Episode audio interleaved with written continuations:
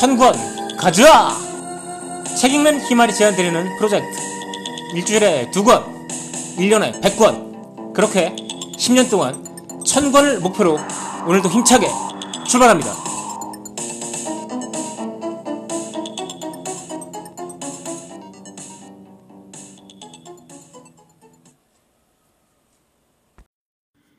안녕하세요. 책 읽는 희말입니다. 천권 가져와. 오늘은 위화의 사람의 목소리는 빛보다 멀리 간다라는 산문집을 소개해 드리도록 하겠습니다. 위화는 호삼관 매혈기로 유명한 중국의 작가죠. 일단 10개 이 책에서는 위화가 10개의 단어를 통해서 현대 중국을 한번 조망해 보는데요. 몇 가지 에피소드를 여기서 뽑아서 들려드리도록 하겠습니다. 우선 두 번째 단어는 영수라는 단어를 뽑았습니다. 영수라는 거는 글쎄요. 뒤집어 보면은 더 쉽게 의미를 알 수 있죠. 수령이란 뜻입니다. 누구겠습니까? 바로 마오쩌둥입니다. 마오쩌둥 주석이 사망한 날 학생들, 교사들은 강당에 모여서 비보를 듣고 목 놓아 울기 시작했습니다. 초등학생이었던 위화는 역시 이 천여 명의 사람들이 쏟아내는 울음소리 속에서 함께 울고 있었죠. 그러다가 생각이 이상한 방향으로 흘러가는 겁니다. 수많은 사람이 거대한 공간에서 울부짖는 그 다채로운 소리. 그게 너무 웃기는 거죠? 그래서 더 이상 참지 못하고 위화는 웃기 시작했습니다.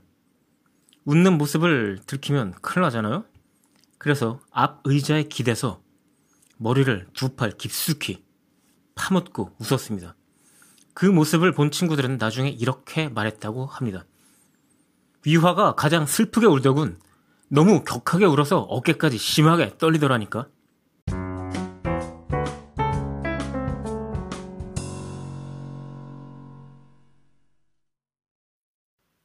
허삼관 매열기 그리고 살아간다는 것 이렇게 유명한 작품들을 내놓은 어, 중국의 대표적인 현대 소설가 위화 이 사람은 이 책 사람의 목소리는 빛보다 멀리 간다라는 산문집에서 10개의 단어를 통해서 현대 중국을 이야기하려고 합니다. 어린 시절 겪었던 문화 대혁명 그것이 마치 부조리극처럼 펼쳐지는 인민, 영수 이것이 1장, 2장에서 쓰고 있는 단어입니다. 부터 시작해서 작가 자신이 어떻게 책을 접하고 또 글쓰기를 시작하게 되었는지에 대해서 말하는 독서, 글쓰기를 지나서 21세기 현대 중국의 세태를 풍자하듯이 그려내는 산채, 홀류 이런 단어로 끝납니다. 다른 사람의 이야기와 자기 자신의 경험담을 넘나드는 위화의 재담 속에 녹아있는 중국 현대사의 아픔을 쭉 읽고 있다 보면은 사실 이게 단순히 부조리극 이라고 하는 것은 사실은 희극도 아니고 비극도 아니잖아요. 비극의 어떤 비장미가 없기 때문에 사실 부조극, 부조리극이라고 불리는 거 아니겠습니까? 현대 중국 사회가 처해 있는 어떤 문제점을 그렇게 날카롭게 그냥 남의 이야기 하듯이 찍어내면서 이야기할 수도 없는 위화의 그 심정을 보면 그래서 이게 단순히 중국의 이야기, 남의 이야기 그렇게 들리지만은 않는 것 같습니다. 위화가 선택한 10개 단어 중에 차이라는 단어에 대해서 한번 생각해보죠. 차이. 차이입니다. 그야말로. 근데 여기에 나오는 차이라는 건 대부분 빈부의 차이, 즉 빈부 격차에 관한 이야기입니다.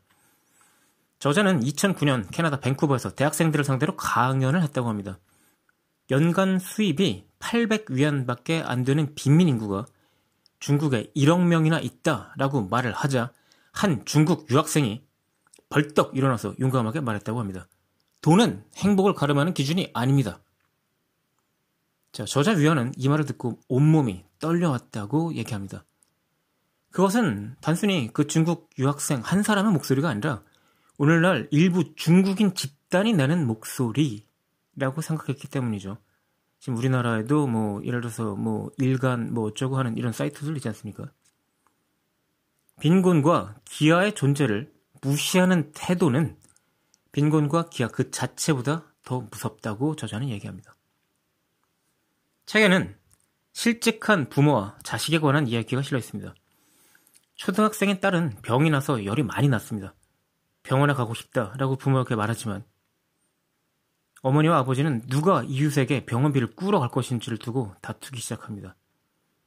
이웃에게 이미 돈을 너무 많이 빌렸기 때문에 더 이상 꿔줄 사람이 없기 때문이죠. 소녀는 부모에게 싸우지 말라면서 병원에 가지 않겠다라고 말을 합니다. 오늘 학교에 가지 않고 그냥 방에서 잠이나 자겠다고 얘기를 했죠.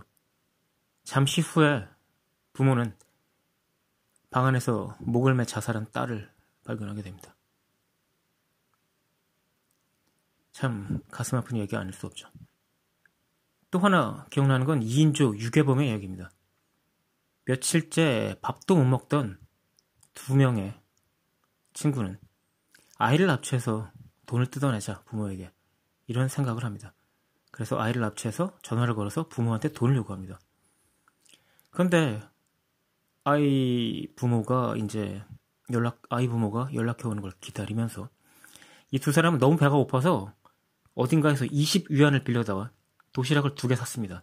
한 개는 아이한테 주고 나머지 하나를 자기 둘이 나눠서 먹었습니다. 범죄 경험이 전혀 없던 두 사람이기 때문에 이 두 사람은 그 협박 전화를 건 공중전화 옆에서 아이 부모의 연락을 기다리다가 잡혔습니다. 자, 아이는 구출됐죠. 그 구출된 아이가 경찰한테 이렇게 얘기했다고 합니다. 저 아저씨들은 너무 가난해서 이런 짓을 한 거예요. 그냥 풀어주시면 안 되나요?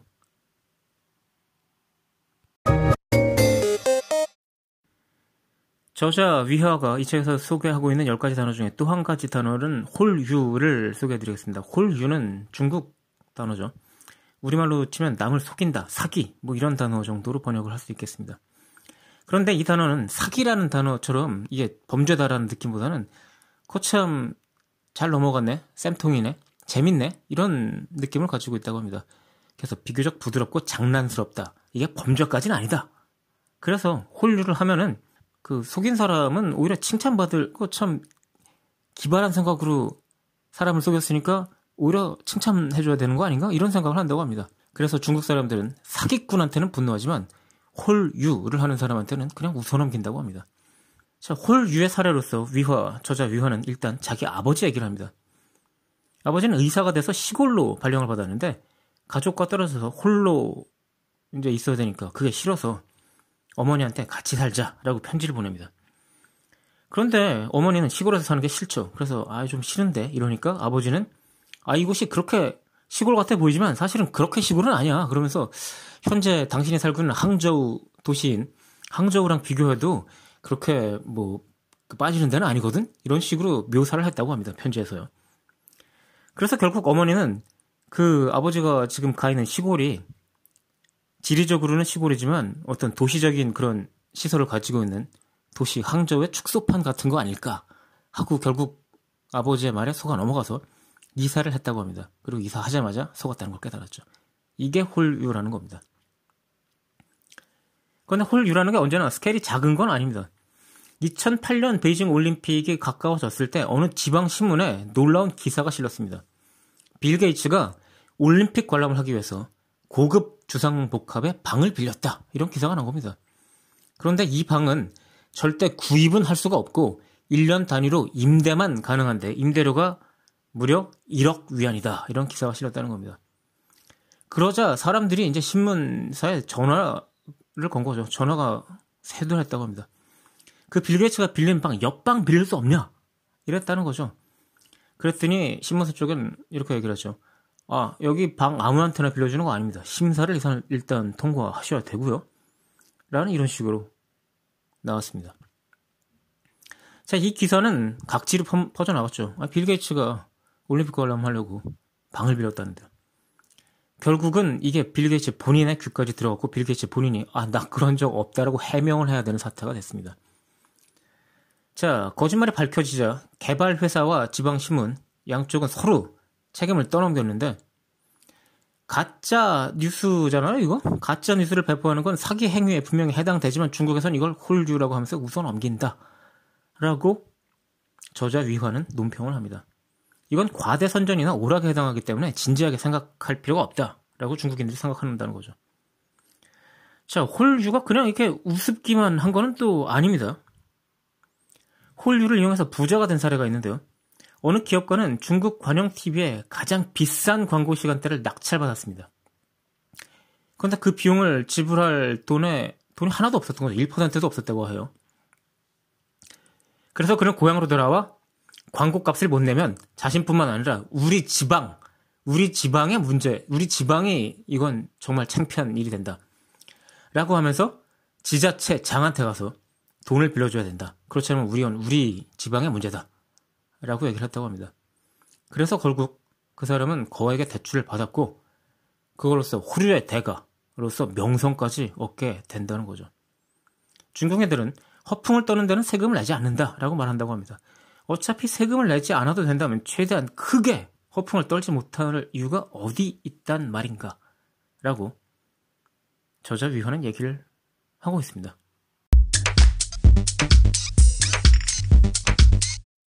홀유 이야기를 보고 나니까 또 한 번 저는 우리나라를 생각하게 됐는데요. 김형희 박사가 쓴 한국인의 거짓말이라는 책을 보면은 책 서두에 하멜 표류기 한 구절이 인용이 되어 있습니다. 하멜이 이렇게 말했다는 겁니다. 조선인은 남을 속이기를 즐기고 이에 대해 죄책감을 느끼기는커녕 잘한 것으로 여긴다라고 한다는 거죠. 도산 안창호도 민족 개조론에서 우리 민족이 가장 먼저 고쳐야 될 점 중에 하나로서 남을 속이려는 마음 이것을 없애야 된다고 얘기를 했다고 합니다. 자, 홀유 이야기를 접하면서 부끄러운 생각이 드는 이유는 뭘까요? 중국에서 지금 벌어지는 저런 사건들 불과 10년? 20년? 전쯤 우리나라에서 많이 벌어졌던 사건인 것 같습니다. 조금 전에 말씀드린 한국인의 거짓말의 저자 김형희는 한국의 사기범이 많은 이유가 한국 사람들이 잘 속이기 때문이 아니고 잘 속기 때문이라고 얘기를 하고 있습니다. 가끔 그런 얘기를 들을 수가 있죠. 우리나라에 사기꾼이 많은 걸 보면 우리나라 사람들은 참 머리가 좋다. 그게 아니라는 거죠. 우리나라의 사기범이 많은 이유는 머리가 좋아서 잘 속이는 능력이 탁월해서 그런 것이 아니고 잘 속기 때문에 그리고 잘 속는 이유는 워낙 욕심이 많기 때문에 라고 일갈 하고 있습니다.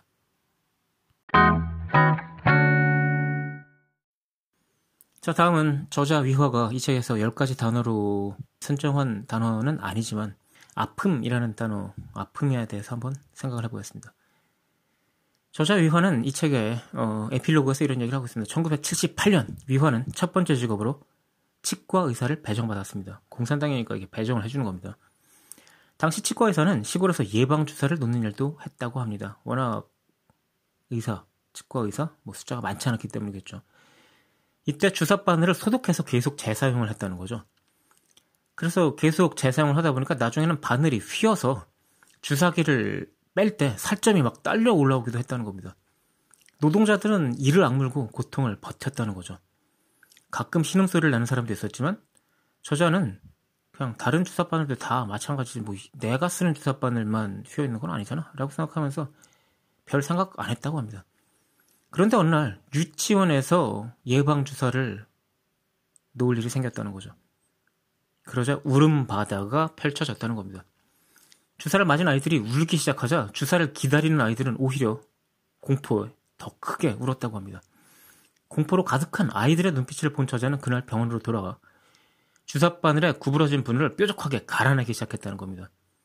한 번 구부러진 바늘은 곱게 펴도 몇 차례 사용하면 다시 휘었지만 그래도 그렇게 사용할 때마다 다시 펴는 것은 그의 일과가 됐다는 거죠.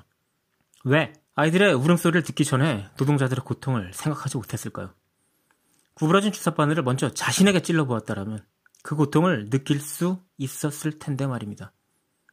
저자는 이 느낌을 지금 작가가 된 지금도 언제나 자신을 따라다니는 느낌이라고 얘기하고 있습니다. 타인의 고통을 자신의 것으로 받아들였을 때 인생이 무엇인지 글쓰기가 무엇인지 깨달을 수 있었다고 저자는 얘기합니다. 그러면서 후기에서 저자 위원은 이렇게 이야기합니다. 이 책에서 나는 중국의 고통을 쓰는 동시에 나 자신의 고통을 함께 썼다. 중국의 고통은 나 개인의 고통이기도 하기 때문이다. 위화는 이 책을 통해서 문화 대혁명 시기 중국 사회 부조리를 재조명하려는 뭐 어떤 르포 기사를 쓰는 것도 아니고요. 현대 중국 사회 세태를 안주 삼아서 나도 한번 홀유를 해보지 않을까 하는 그런 글을 쓰는 것도 아닙니다.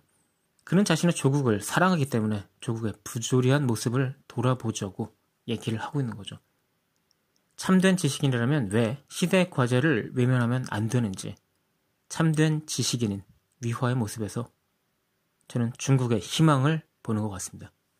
책은 희말 천권 가져 오늘은 중국의 정말 현대 대표적인 현대 중국의 대표적인 소설가인 위화의 사람의 목소리는 빛보다 멀리 간다라는 산문집을 소개해드렸고 이 책은 위화 소설을 읽어보신 분들은 알겠지만 다른 건 다 제쳐놓고 정말 재밌기 때문에 읽기를 멈추기가 상당히 힘들죠. 이건 산문집인데도 불구하고 그렇습니다. 워낙 자기 자신과 그리고 다른 사람들의 경험들이 많이 녹아있기 때문이라고 생각을 하고요. 그러면서도 정말 많은 감동을 받고 느끼는 점이 많았습니다.